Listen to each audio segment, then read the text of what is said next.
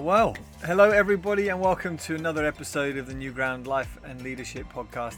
Today I'm thrilled to be joined by Joel Harris.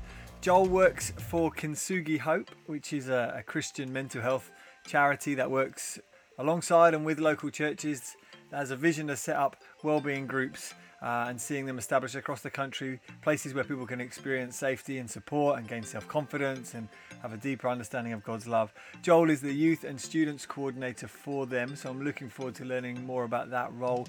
He's also a YouTuber. Joel, I see you've produced over 150 videos, which is pretty impressive, and he's a big Ipswich Town football fan.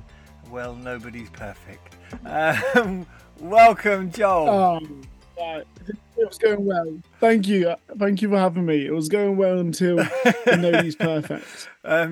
Joel, we connected a few months ago. We're looking forward to having you come and speak at New Day for the festival this summer. And when we spoke last time, you shared with me some of what God's done in your life and how you came to faith and your journey through that and some of the challenges that you've overcome and stuff. And I would love to just start this conversation by just giving people a chance to get to know you and hear a bit about what God's done, because I found it so encouraging. So you can take that question wherever you want and lead us into the weeds of your life. Awesome. That sounds good. Well, so I've grown up in Ipswich, born and bred. I'm a pastor's kid. My parents have led a church here in Ipswich for must be around 27 years. So they've been here for a good amount of time. You're a pastor's kid. Sorry to interrupt. That's yeah. I mean, my sympathies go out to you.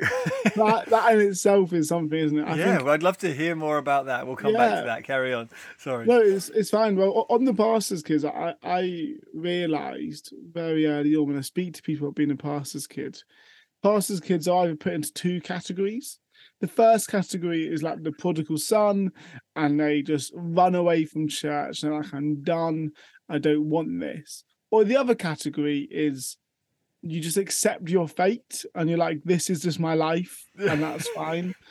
And for me, I think I've been blessed enough for always just to be an acceptance of it. I've loved being a pastor's kid. I think I've seen under the bonnet of church in a very unique way, what's been super inspiring and helpful. So yeah, really do enjoy it. So I've grown up as a pastor's kid. When I was 4, we found out that I was severely dyslexic and I had a speech impediment. So going into primary school was an interesting thing for me. So I couldn't really speak that well. Like I remember in reception class, it was my birthday and I was in assembly in front of the whole school. And the teacher was like, oh, what did you get for your birthday? And I said something and nobody could understand me. So I remember my mum having to shout out from the back of the assembly hall what I'd got because nobody could understand me.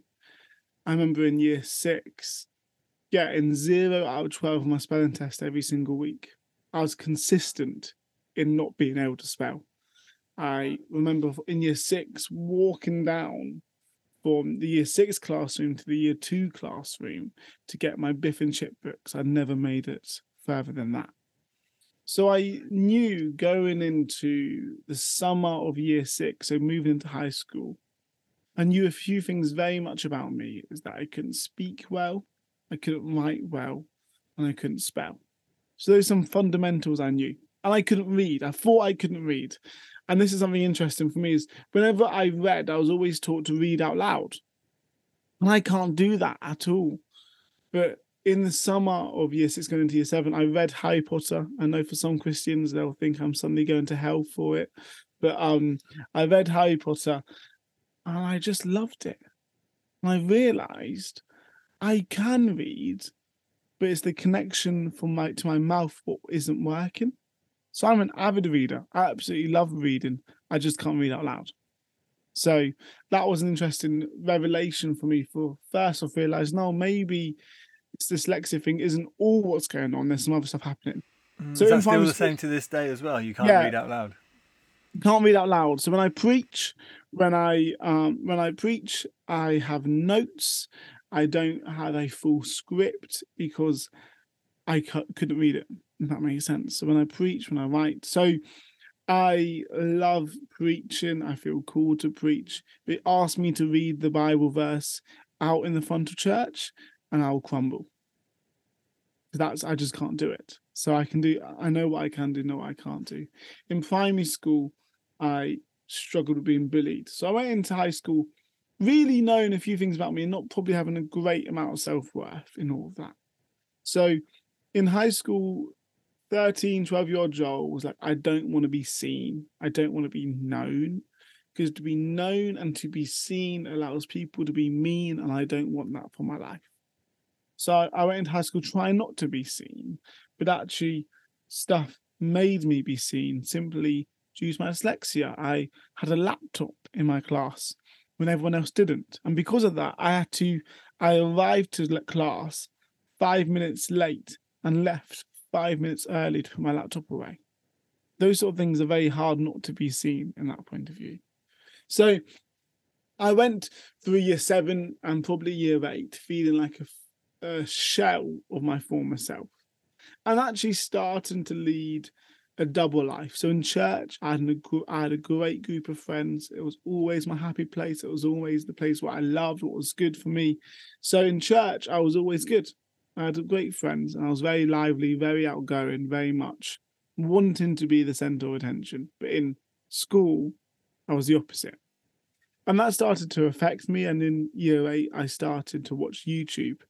I watched these YouTubers and I realised a few things. I realised these YouTubers, everyone loves them. That's what I want. They have a lot of money. I would like that. And they don't go to school. I would really like that. So I thought, I know what? That's what I'm going to do. I'm going to do that. I'm going to become a YouTuber. So I started posting YouTube videos. And as I started posting YouTube videos, about a year into it, I got invited to my first meet and greet. So meet and greet is where you'd meet people who watch your videos. Some people would call them fans. They take photos of you and that sort of thing. And I was invited to do that. I think I must have been 14, 15 probably, in Leicester Square.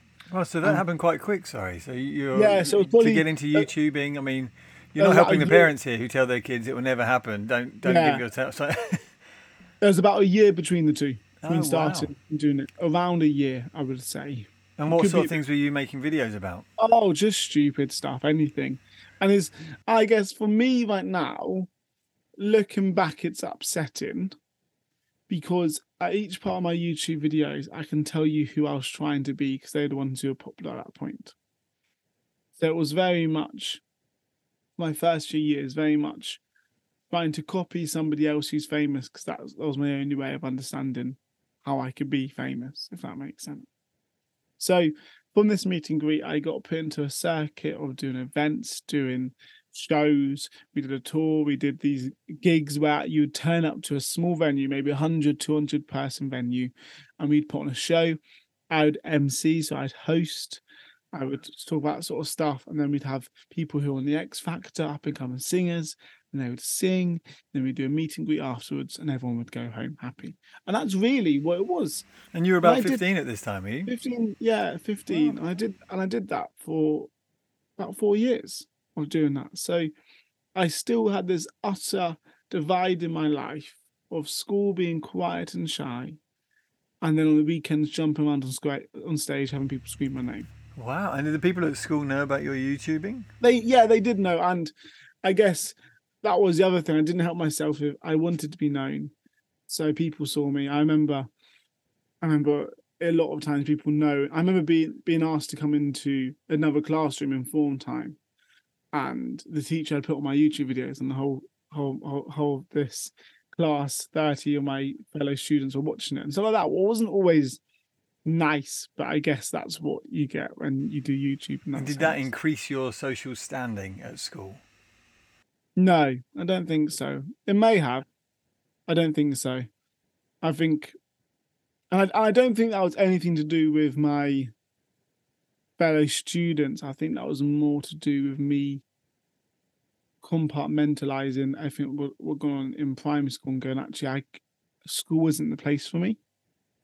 I'm not sure that was to do with other people not accepting me, but me probably not wanting to be accepted.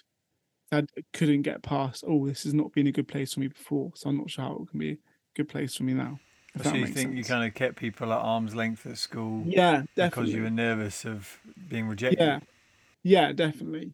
So I did that, and that was really fun.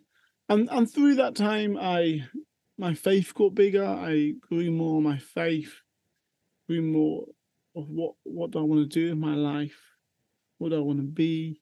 All that sort of stuff. My dyslexia was still there. I still really struggled with that, but I started to learn that actually it was maybe not always a bad thing. I was recalling recently, I was in DT class in year, must have been 8 or 9. And we had this proper rough DT teacher, this lady who was just hilarious and just proper rough, proper just say it as it is type of person. And she was like, "You've got to write this essay." And I went up to the teacher and said, "I'm going to need a bit of extra time. I'm dyslexic." And I was quite embarrassed and like ashamed of it. And she just punched me in the arm and went, "You lucky sod. You are so lucky that you're dyslexic because you think now completely differently to everyone else in this room. And you'll be way more creative than anyone else in this room because of it." And it was the first time I'd ever told a teacher, and they hadn't looked at me with sympathy, but looked at me with jealousy. And that was a big shift for me, going, "Oh, actually there is creativity. So all my filming, I learned how to edit, I learned how to film by myself on YouTube, just doing all this stuff. So we did all these meet and greets, we did all these things, and it was going well. I had brands sending me clothes, everything looked great. But probably at the age of 18, my whole identity had started to form on social media. So I was happy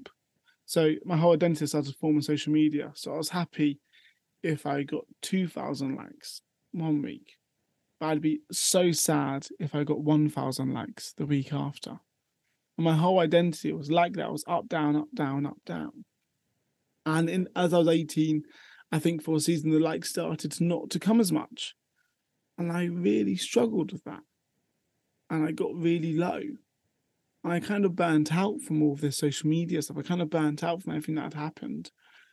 And in that burnout place, I felt God go, "Joel, who are you doing this for? These past 4 years, you've built your own name. You've built your own platform. Where am I in this?" I told my Christian friends I was doing this for God. And I wasn't, if I'm being honest. I was doing it for my own affirmation. And in that place, I started to go, "Okay, maybe I need to change my social media. Maybe I need to change what I do to something else."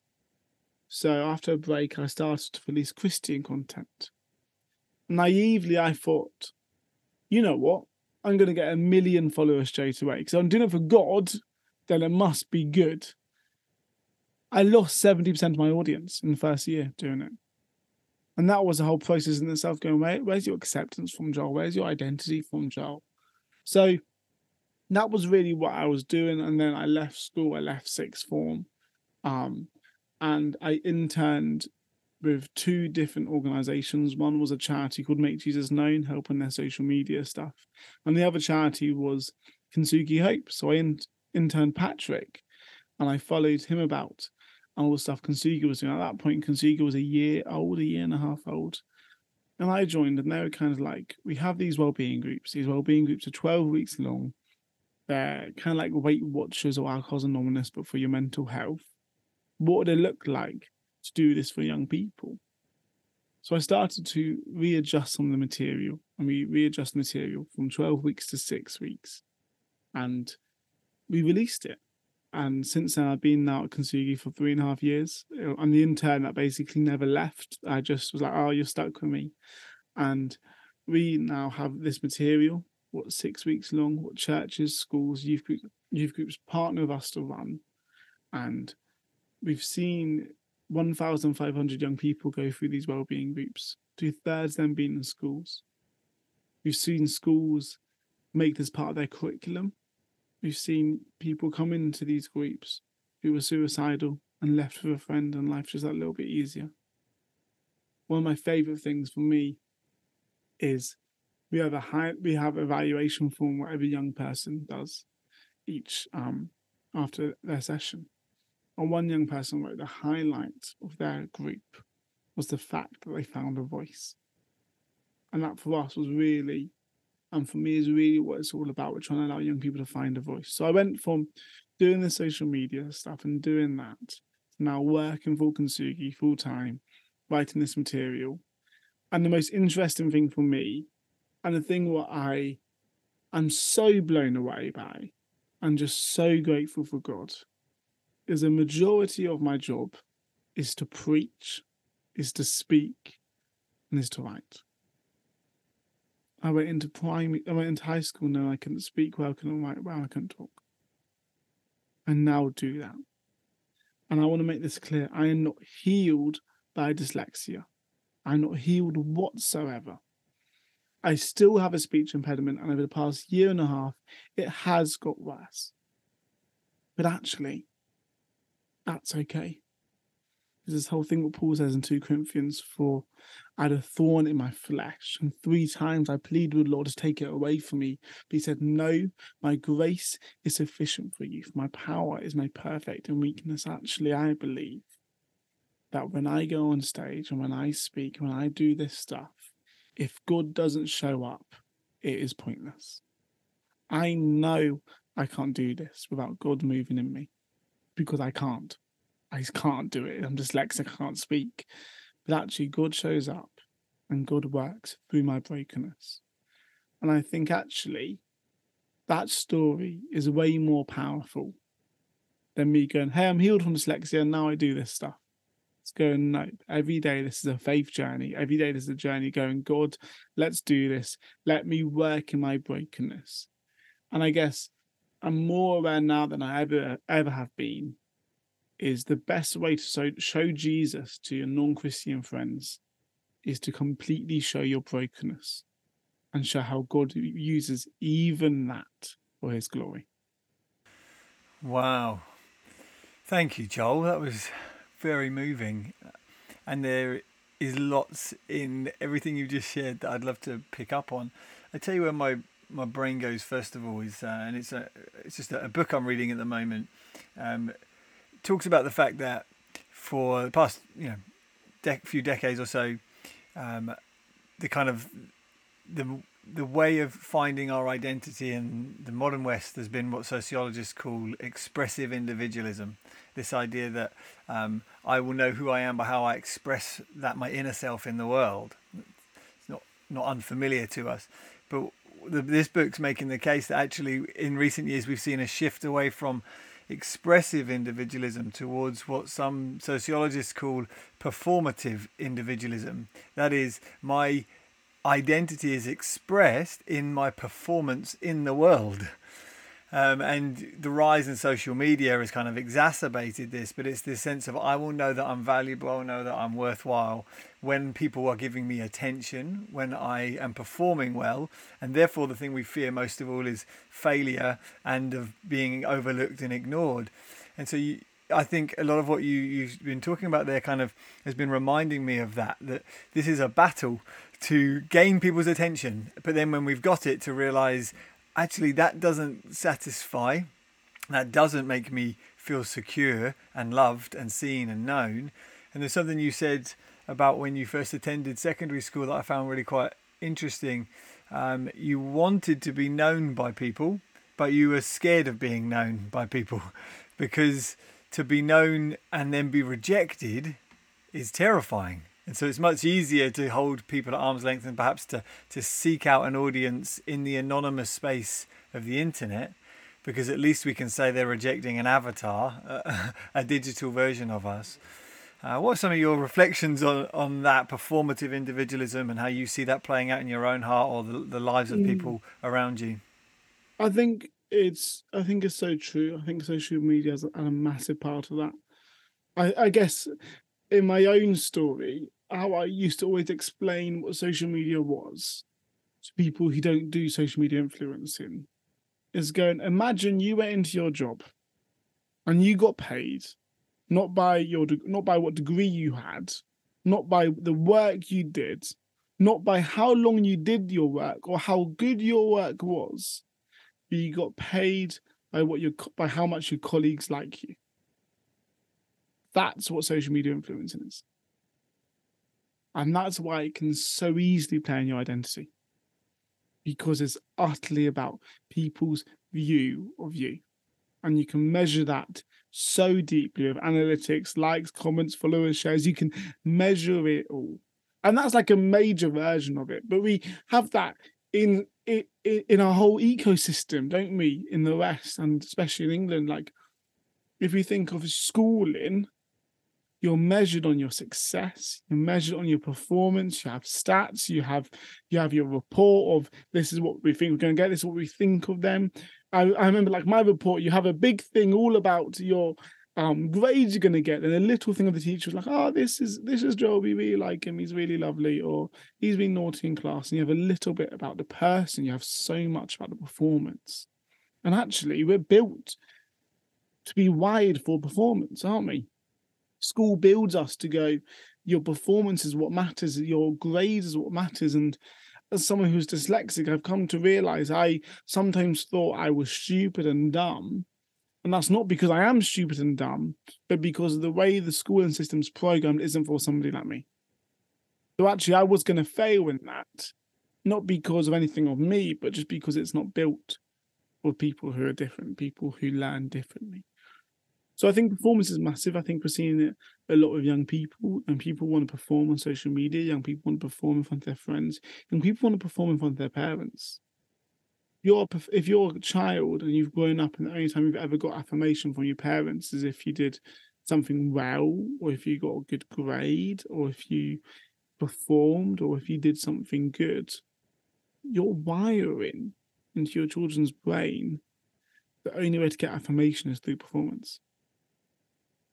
So I think there's a massive culture right now of actually we're having to perform, and that's due to many things. And I guess the way you get out of that, the way you get out of trying to live in a performance-based world, is to shift your identity on something that doesn't matter about your performance. And that for me is my faith, that for me is God. It's going, no matter what I do, no matter if I never preached ever again, God's view and love for me wouldn't change. No matter if I stopped working right now, no matter if I stopped doing everything I did, no matter if all I did for the rest of my life was sit in this room, God's view and love for me wouldn't change. That's not performance-based, that's love-based. Yeah, and it's a love based on the performance of our older brother, Jesus, isn't it? Yeah. Who has done what we could never have done. It strikes me that we have this kind of, this double-headed beast, if you like, that, like you said, at school, we're appraised and critiqued for our competency. But on social media, and what you're saying is often, I think, you know, socially, that's increasingly the case, we're appraised on our likability. Yeah. And so we've got to be both competent and really lovely people and liked by lots of people at the same time, which actually means we're all exhausted. Yeah, we're exhausted, anxious. We're trying to fight on two fronts, and those two things don't always go together, because sometimes the right thing to do is very, very unpopular. And we're finding that, particularly as Christians who are holding on to an ancient tradition, who believe the wisdom and teachings of Jesus passed down, that's not culturally bound, it's timeless. And to hold on to that and to prize that in a generation that says, just say nice things, just say things that make you popular. So I think this is something that we can certainly all relate to, the anxiety, the stress and the strain that produces. And it strikes me Jesus' antidote is therefore go into secret and pray to your Father who's hidden. You know, it's a retreat from, because it's a. So I'm a millennial. So I'm a, you know, I got this. I'm a middle child as well. So performance and wanting to be noticed is in me as well. But I think your generation, because of the internet, has just taken those seeds that were in me and my generation, and has just, you know, produced this inferno of craving and attention seeking and approval ratings all the time, which is just exhausting and tiring for people. And I think when you then come to Christ, you're right, you get handed an identity that says you're loved, but you've still got this battle between trying to be honest and authentic with God that isn't based on performance, but everything you know about how to be in the world is about performance. So how have you, I mean, I'm finding my way to a question here. How have you found, in then you said taking your faith more seriously and being a disciple of Jesus, how have you found the conflict between this thing of I need to perform well and then no, actually I'm loved and I just need to be honest and real with God, and that isn't performance related pay and affection? Have you found there to be a dissonance with some of that? Yeah, it's a massive shift. It's really hard, because for me, in terms of performance and knowing I'm loved, there's a couple of things. One, I want to do the best job I can at anything I do.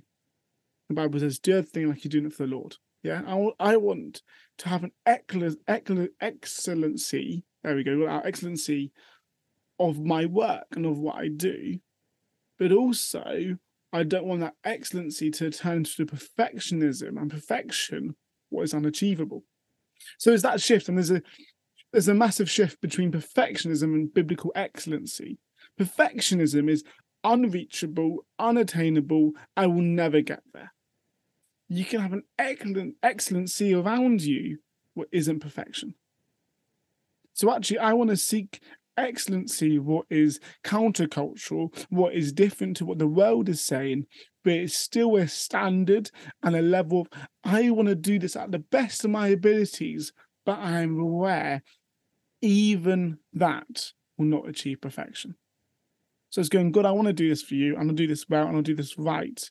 But even I know I'm going to fall short, and that's okay, because you still love me and you still go for me. It's working out of a place of acceptance, not working to be in the place of acceptance. And that's the shift.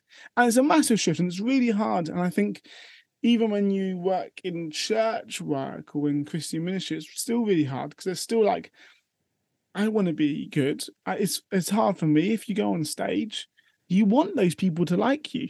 Like, as a very human, natural response to going, I want you to like me.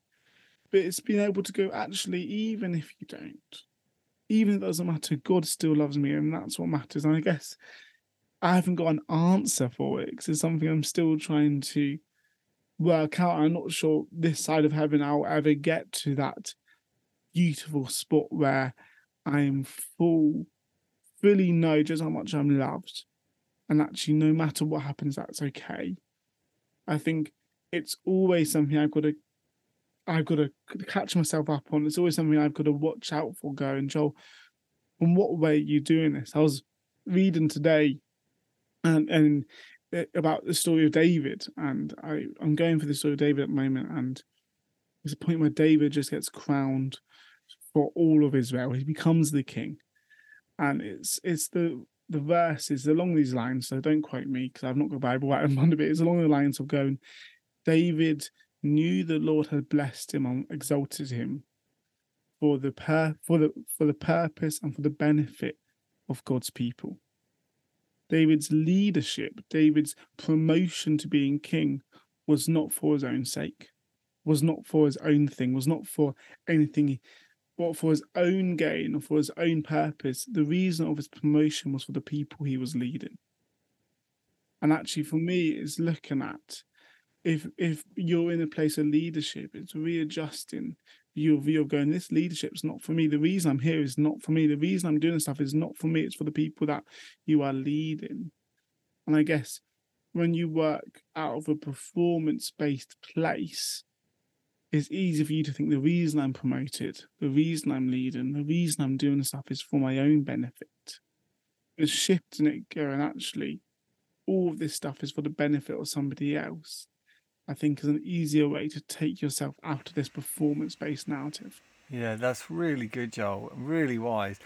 And I think, so my brain's gone in different directions of where we could take the conversation, because on the one hand, I think I think everybody who preaches has had the experience of feeling as though you're boring people or people aren't quite with you.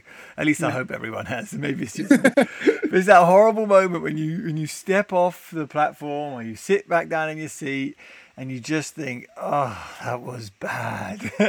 And what often I've realized, what I mean is I didn't get good feelings from people while I was speaking. Not to say what I was saying was good or bad, but I've learned in those moments I have to say to the Lord, it was for you. I'm serving them and I'm trying to honor you. It's not about the good feelings that I get from doing this, which is really important. The other thing that really comes to me as you're talking is you're very wise.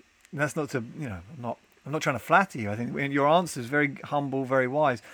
And I wonder if part of where that humility and wisdom's come from is some of the physical challenges, like you said, the dyslexia and speech impediments that you've had to overcome, reaching a point of learning to boast in your weakness, which feels so counterintuitive and so countercultural as well. I'd love to hear more about that, because what you said was, God hasn't healed me of this, and actually I think that in many respects is better, or you've made your peace with that and realized actually in not healing me, this is actually really good, because it means that I'm dependent on God all the more.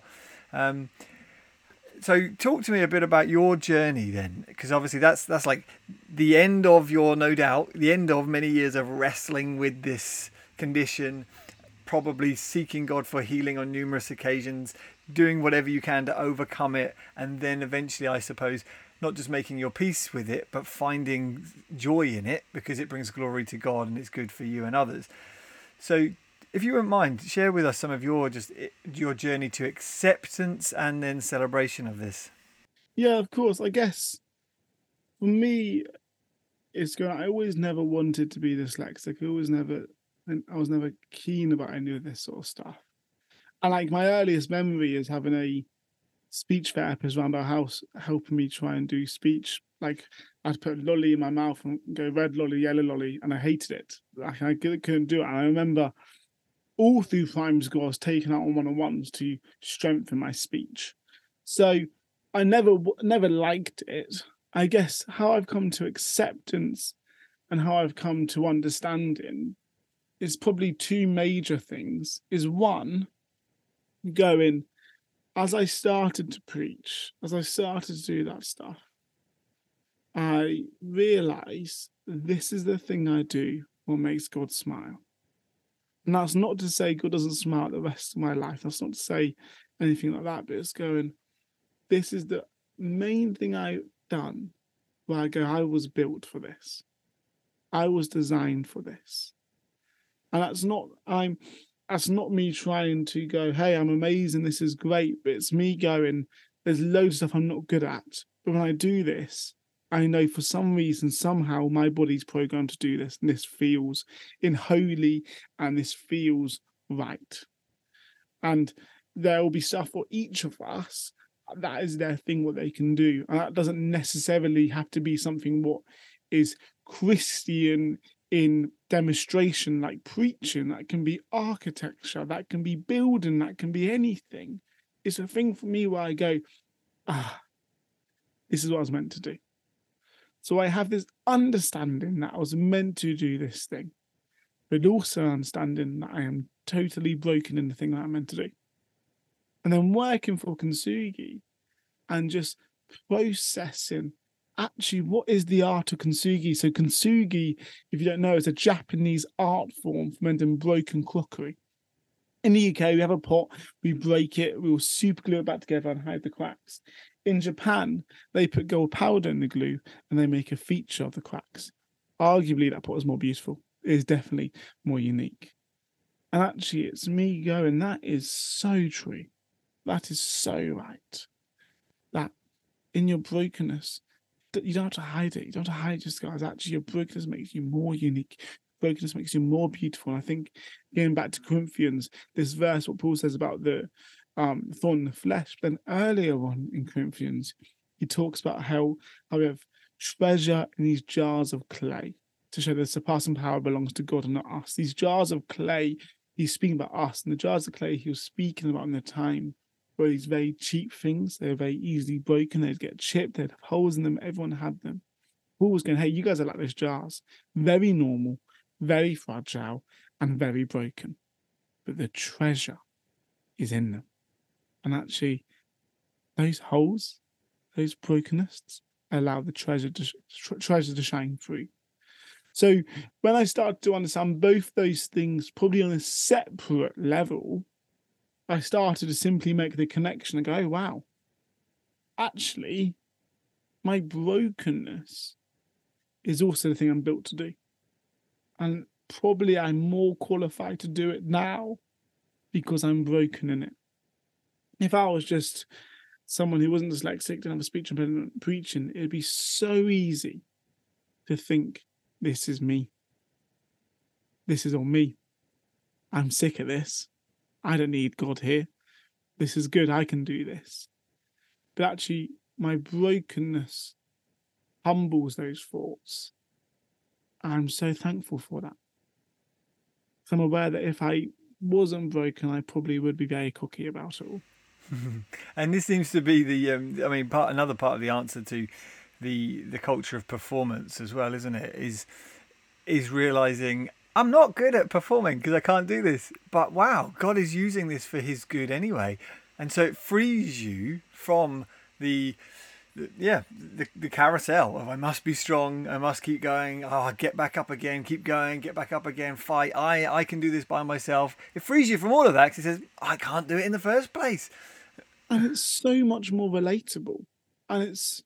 I've been saying for a while, I preach on this 2 Corinthians verse and doing this whole thing about how do you evangelize to young people when they're struggling with their mental health? How do you share Jesus to a generation who's struggling with their mental health?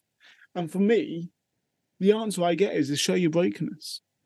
Nobody relates to perfection, and actually, if you're a young person, you're looking at your youth worker, if your youth worker never shares their brokenness, it's not a long shot for you to think those young people think a few things. One, they think, to be a Christian, to be a youth worker, I need to be perfect and read my Bible every day. 2, my brokenness or my sin, and brokenness and sin are 2 separate things. I don't want to get those mixed. My brokenness disqualifies me from being in a relationship with Jesus. Because if your leaders don't demonstrate and share their brokenness, it's easy to think, I need to be perfect to do that. And the youth leaders don't mean that. The youth leaders are like, I'm so broken. I'm just embarrassed to share with my young people my brokenness. And I've realized, actually, people relate to brokenness 10 times more than they relate to your perfection. And this was cemented in me in the Starbucks logo story. So Starbucks, their logo is this mermaid. It's one of the most famous logos, most recognizable logos on the planet. The first edition of that logo, the Starbucks, it didn't work. So they got this first edition of the logo. It was the mermaid, and it was great. They gave it to the Starbucks team. And the marketing team was like, this isn't good. I can't relate to this whatsoever. They realized nobody could relate to it because it was perfect. So they added a flaw to their logo to allow it to be more relatable. If you look at the Starbucks logo, one eyebrow is longer than the other. There's a flaw to it. The marketing team at Starbucks knew if they want people to relate to their brand, they needed to make it not perfect.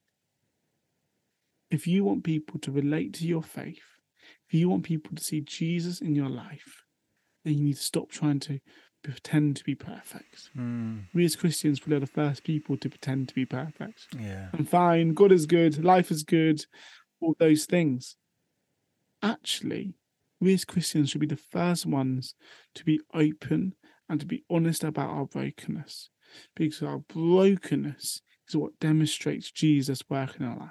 Yeah, that's really good. I think sometimes we feel the pressure that I'm representing Jesus. I've got to sell Jesus really well. I've got to have a really good life to... We feel as though we're on the back foot often before we've even started. And so we think, let me make a strong case for Christ. Let me show you that it's intellectually watertight. It's experientially entirely satisfying. That it cleans up. Being a disciple of Jesus cleans away all of your mess. And we think, that's doing a good thing. And then we forget that the one we're representing was not a pretty picture. He was a bloody mess that people turned their faces away, that people associated with being the scum of the earth, and mocked and humiliated his followers because of who he was and how he died. It was so shameful. And so we have this inbuilt kind of tension in our faith if we're able to see it.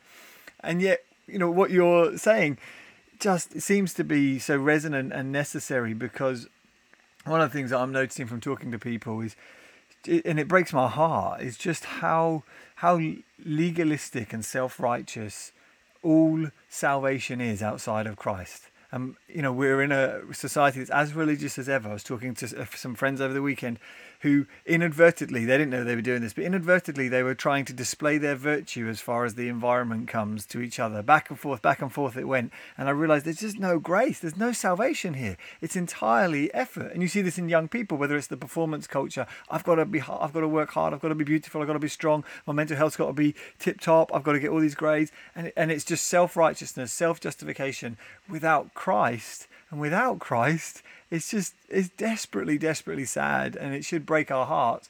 And the way that we can help that, perhaps, is, as you said, lean deeper into what Christianity and what being a disciple of Jesus is really all about. No, it really is. It's one, us leaning into, there's a relief and there's a restfulness in knowing you're broken and knowing that's still okay. But then you look outwardly on building the church, building, sharing Jesus, is going, everyone else in this world knows they're broken. Like, you know you're broken. What people are looking for is an answer to their brokenness. And normally what Christians present is a, be perfect and be like us. That's not attractive. That's not what people want. People are looking for an answer. There's something in our soul what goes, this can't be it all. This can't just be it. There must be something else to make sense of all of this. And we probably need to do a better job of going, yes, this isn't all it. This is broken. But through Jesus, this is good. That is the answer to the problem. But sometimes we jump ahead towards Jesus and we forget to put in the context of, actually, we are broken and we still have Jesus. That's really good. And I like you made the distinction earlier about boasting in our brokenness, not boasting in our sin. And that's an important distinction to make, isn't it? We're not like, hey, I watch porn as much as the next person, or I get drunk as much as the next person. Hey, that's fine. We're all broken. It's actually going, no, I really struggle with these internal desires towards objectifying other people, or to meeting needs of insecurity in myself, and I turn to unhealthy sources as much as the next person, but I'm trying. That's, I think, the difference between, you know, reveling in sin and boasting in brokenness, isn't it? And brokenness is different, and this is where there's been a lot of pain previously in the church towards mental health. So, an anxiety disorder isn't due to a lack of faith. Anxiety disorder isn't a sin, okay? It's a brokenness in this world, like cancer is, like illnesses. And actually, if you want to go a bit more, cancer and all these brokenness is a result of the first sin, of the fallenness of this world, but isn't a result of a personal sin of the person who has it, okay? So it's realigning those things, because we as a church can sometimes go, somebody struggling with something like poor mental health, going, is there a sin in your life because of this? No, it's a brokenness in this world. And it's easy for no one would ever go to someone who has cancer, hey, the reason you have cancer is because you've sinned in your life. You wouldn't, would you? Like, it's no, this is just a rubbish part of being in a fallen world and a fallen humanity. But often we might go to someone who struggles with an anxiety disorder. Is there a sin in your life? No. We are in a broken world, and that is a rubbish part of society. So I'm aware my dyslexia is a brokenness. I'm aware of that. I'm aware I am broken, and my dyslexicness is a brokenness that isn't caused by a sin that I've done or by a sin that my parents have done. And that's the separation, what I think we need to be more clear on, because if we don't be clear on the separation between brokenness and sin, it can lead to shame and guilt building up towards people who are trying to work out what's going on. I think I completely agree. Here's a slight kind of bit of gristle in the machine, if you like. Because Jesus says, do not worry about tomorrow, and because the Apostle Paul says, do not be anxious about anything, I can understand how individuals who suffer from an anxiety disorder live with and wrestle with a sense of shame. Like, I'm not a very good Christian. I'm letting God down. Similar to perhaps, and this may be interesting to hear your comment, because as someone who's dyslexic, for whom books, reading out loud doesn't come easily, in the church, it's a book-based faith, you know. You no doubt will have grown up in church environments feeling a level of disconnection and even shame about that. So maybe there's a correlation between those two experiences that I'd love to hear your reflection on. So the verses that we're looking at is, do not be anxious in Philippians, and Jesus saying, do not worry. These two verses, the Greek word for them both, the worry and the anxious, is murmunio, is the Greek word, and that by definition is to be fretful, to be worried, or to be anxious would be one of the definitions for it. That word is used a few times in the New Testament, and it is always used in relation to materialistic things. So the Jesus verse, do not worry about tomorrow. Jesus, just before that, is talking about how you can't have two masters. You can only have a master of God or a master of money. One person can't have two masters. Jesus is talking about, actually, there's materialistic things in this world where you can't let control your life. Jesus there is going, do not worry about the clothes you're going to have. Do not worry about the food on your table. Do not worry about what's going to come tomorrow. Jesus then goes, because tomorrow has enough worries of its own. Jesus isn't saying, don't worry. Jesus isn't saying, don't be anxious. He's saying there's a few things, clothing, food, stuff. What is a worry, but actually each day has enough troubles of its own. Don't get caught up in the money. That's what Jesus is talking about. Don't get caught up in having the master of money. There is worries in today. Jesus, another time, goes, actually, in this world, you will find trouble, but take heart, I've overcome the world. So we see in this verse, but do not worry, and Jesus going, he's not saying don't worry as a blanket statement. He's acknowledging there will be trouble. He's acknowledging there will be worries, but he's going, there's a few things where we need to be careful.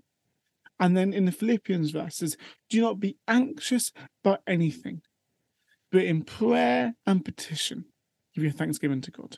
Anxious, once again, it's that merino word. It's talking about, do not be worried about what you'll eat, what you'll sleep, or what you'll do.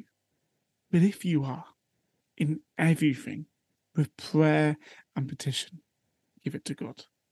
Paul was saying, don't worry about those things, but if you are worrying, give it to God. And the reason we know he's saying that is because in other books, Paul speaks about how he is anxious for people, how he is worried about what's going on. Paul is acknowledging there is worry in the world, but he's saying in these things, in these materialistic things, let's give these to God. Let's not worry about, let's not get caught up in the materialistic side of this world. But when you look at those verses from a very flat point of view, it can be so easy to be pulled out of context. And so often they've been pulled out of context and they've caused pain because they've not been set in their proper place. So it's interesting because people go, Jesus says, don't be anxious, or Jesus says, don't have anxiety, or don't worry about stuff. The Garden of Gethsemane, where Jesus was about to get crucified, Luke says Jesus sweated blood. That is a condition where somebody is so anxious and so... And it's a condition where if you're being led to death, if death is going to happen, or if you're in an increased level of anxious worry, there's a condition where you sweat blood, and that's your body reacting to your anxiety. Luke is saying Jesus was worried then. And of course he was. He was about to be led to the crucifix, wasn't he? He was worried. So when we look at the Bible in a whole, we see Jesus and Paul aren't condemning people with anxiety. They aren't condemning people who are struggling with an anxiety condition. What they're saying is, as humans, we can get caught up in materialistic things. Let's make sure we put them in a proper place, because you can't have two masters. That's so good, Joel. Really helpful and liberating for people. And It strikes me as well, isn't it? It's so important, isn't it? Like, as we were saying with some other things a while ago, that we must think deeper about these things. We can't just settle for a skimming off of the surface, because that's always where you're going to encounter kind of thoughts and obstacles to your understanding. And often people just kind of go, oh, well, that's it then, and they kind of move on and think, I'm just going to live with guilt or live with shame, live with whatever. Whereas actually, when properly understood, when engaging with, if we take the word of God seriously as oracles from the living God, we ought to take the time to read it slowly and within its context. You wouldn't do that with any TV show. Just turn on a film halfway through and be like, oh great, I guess the goodies die then. You're like, no, you have to watch the whole thing to understand it. Oh, 100%. If I think of, let's take Lord of the Rings. If you switch Lord of the Rings on the point where Gandalf falls down the pit, you think he's dead. You turn that off. That's the movie. Well, actually, that's not what goes on.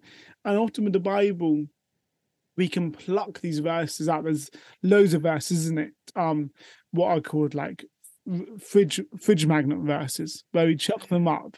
And they don't always mean, like Jeremiah 29:11, for I've got plans to prosper you, not to harm you.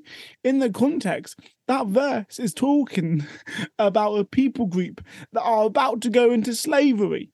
He's talking not about individual, but a people group going, hey, you're going to go into slavery. And for a while, it's going to be awful. And some of you will die there. Some of you will not get out of slavery. But you as a people group, you as a land, I promise that there will be plans to prosper you, not to harm you. What people don't see is the, hey, there's going to be a generation of people in slavery and who are going to die in that. That's a less nice fridge magnet verse. But actually, that's a more biblical verse. It's really good, Joel, really good. I just want to come on to something, and maybe this will be a nice little segue into the work of Kintsugi and exactly what you do. So you're absolutely right. Anxiety, cancer, it's not something that is necessarily because we've done something wrong or isn't just handed down to us because our parents screwed up. Entirely right. There's also a slight caveat to that, I guess, in that the environments and conditions within which we live do provide the kind of unique cultural melting pot for some of our particular societal ills and difficulties that we struggle with. So who knows, maybe in decades to come, we'll understand why it is that we've seen such a spike in cancer rates. Maybe it's something to do with the microplastics or our diets, or who knows, but we understand we're not living in a vacuum. We're always living in an environment that shapes things. And when it comes to mental health disorders, anxiety disorders and things, I just want to quote some statistics, some things from stuff that you've written on or talked about. So there's been a 39% increase in a year of referrals for NHS mental health treatment for under 18s. That's significant. 46% more 15 to 19 year olds committed suicide in 2015 than in 2007. We've seen spikes in the number of under 18s or 18 year olds who say that they have psychological disorder. There's been a decline in the number of teenagers who report to saying that they are very happy, quote, with their lives.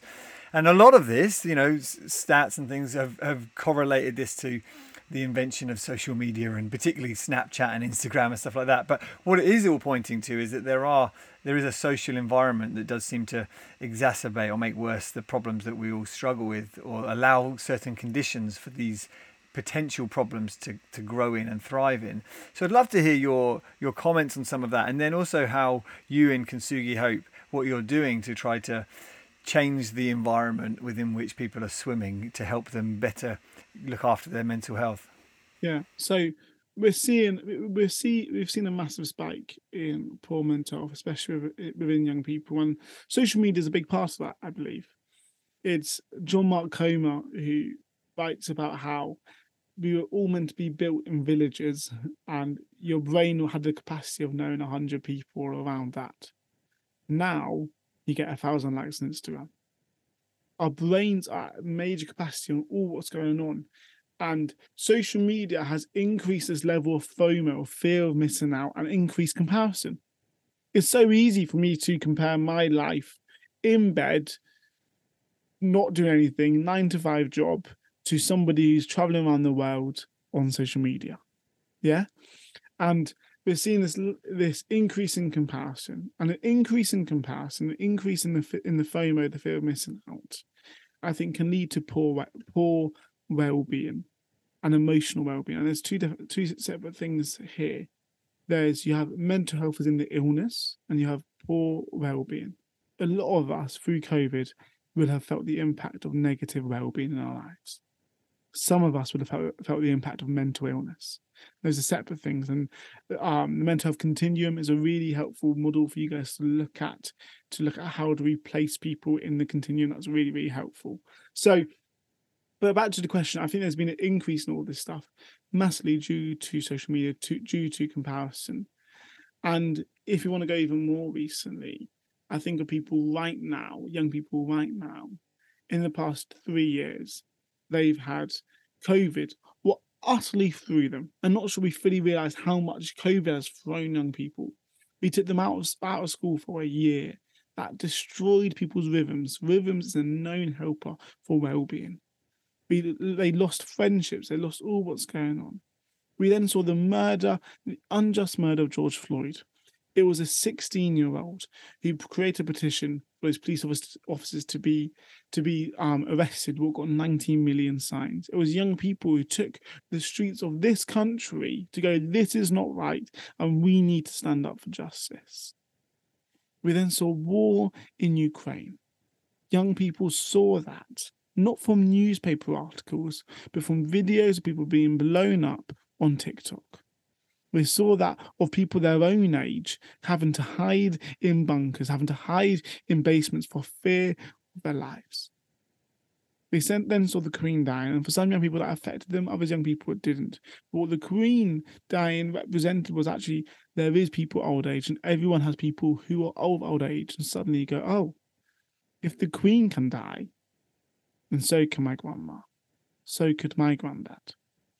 We now have the cost of living crisis, what is having a humongous effect on young people because they're seeing the effect it is having on their parents, and that is being diluted into them. Not to mention we've had lack of leadership in the government over the past few years. We've had governments saying rules and then in some sense breaking them, and that's not me saying anything apart from the young people are seeing a leadership that isn't authentic.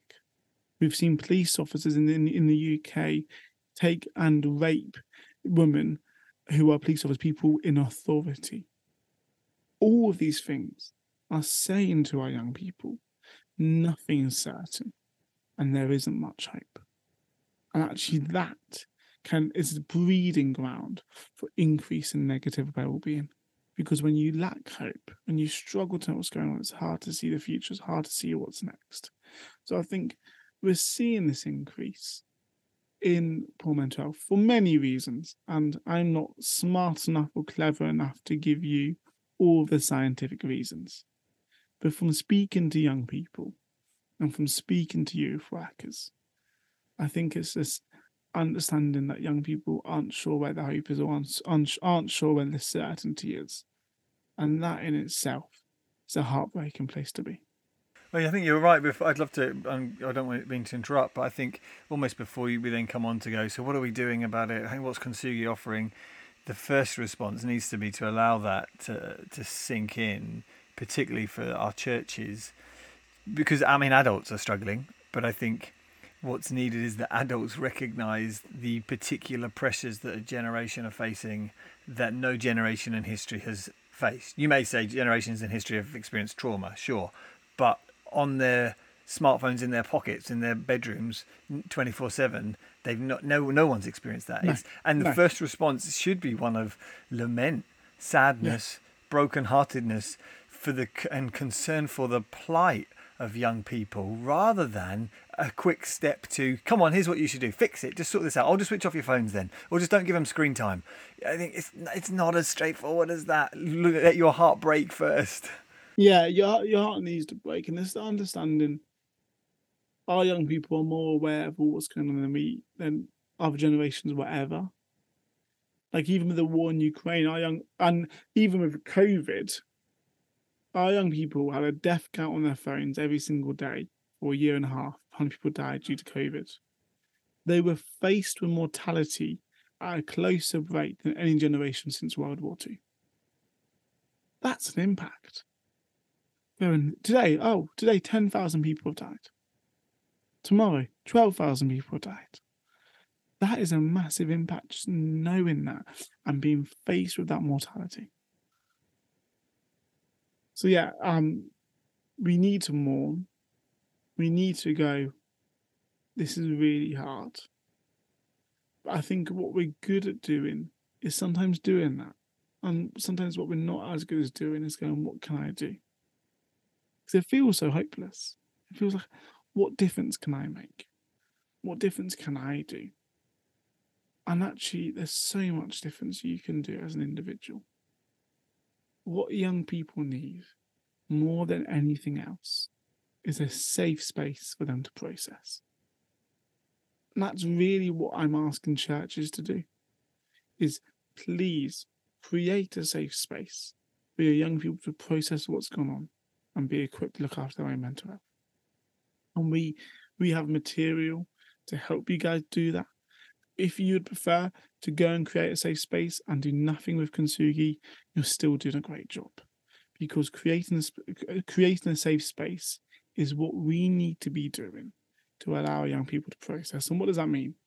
Creating a safe space is allowing young people to breathe, allowing young people to be in a place where there is no judgment, where there isn't always trying to fix. Often at church, we want to fix people. Actually, people want to be heard and want to process what's going on. There's this thing called holding space for someone, what counsellors use. Holding space for someone is being physically, mentally, and emotionally present for someone whilst they feel their feelings. A key part of holding space is withholding judgment and trying to fix them. I know if a young person comes to me crying, going, Joel, this happened, I instinctively want to go, right, this is what we're going to do. Here's the game plan. No. They want me to go, oh, that was hard. I'm sorry, that was really hard. And then you make a game plan. But we need to allow time for them to process. Go, oh, this has been hard. So I would love you to work out, how can you guys create safe spaces for young people to process? So what we've done is we've written a 6-week course. What you guys can do with young people is written through 7 different learning styles. Each learning style has about 2 to 3, 4 even activities you can do. So we train group leaders up. It's a couple hour training online. We give you 100% of the material and you're going to use 20 to 30% of it because you completely tailor it to your audience and your young people.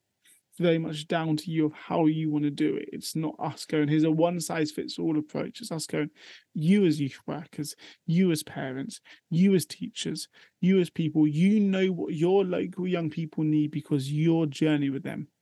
I know what young people need in Ipswich.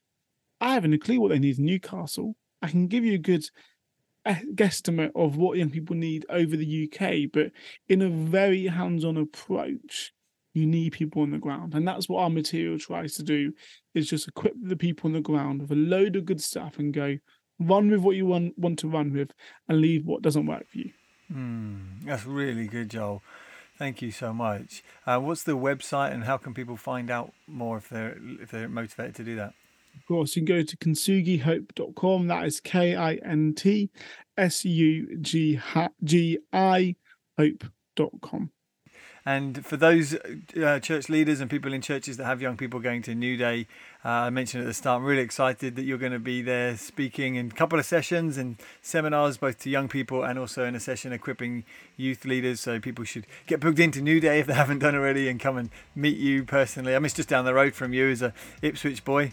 Yeah, it's great. I'm coming into enemy territory before Jesus. I know, I was going to say, Ipswich and Norwich are arch enemies, aren't they, and rivals? So I might have to out you and tell everyone you're an Ipswich fan in, you know, broad daylight.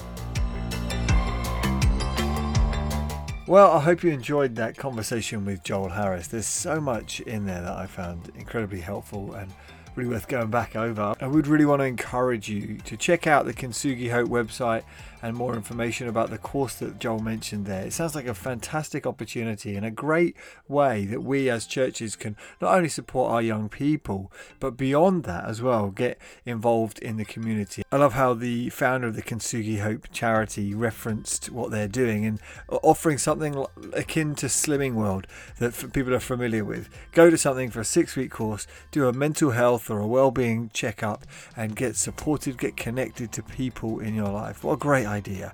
Go on their website, find out more. All of the details about things that Joel talked about can be found in the description to today's episode, so do make sure you check that out. Also, I mentioned in my conversation with Joel a book that I was reading about the performative lifestyle and how we're to find and seek out hiddenness in Christ.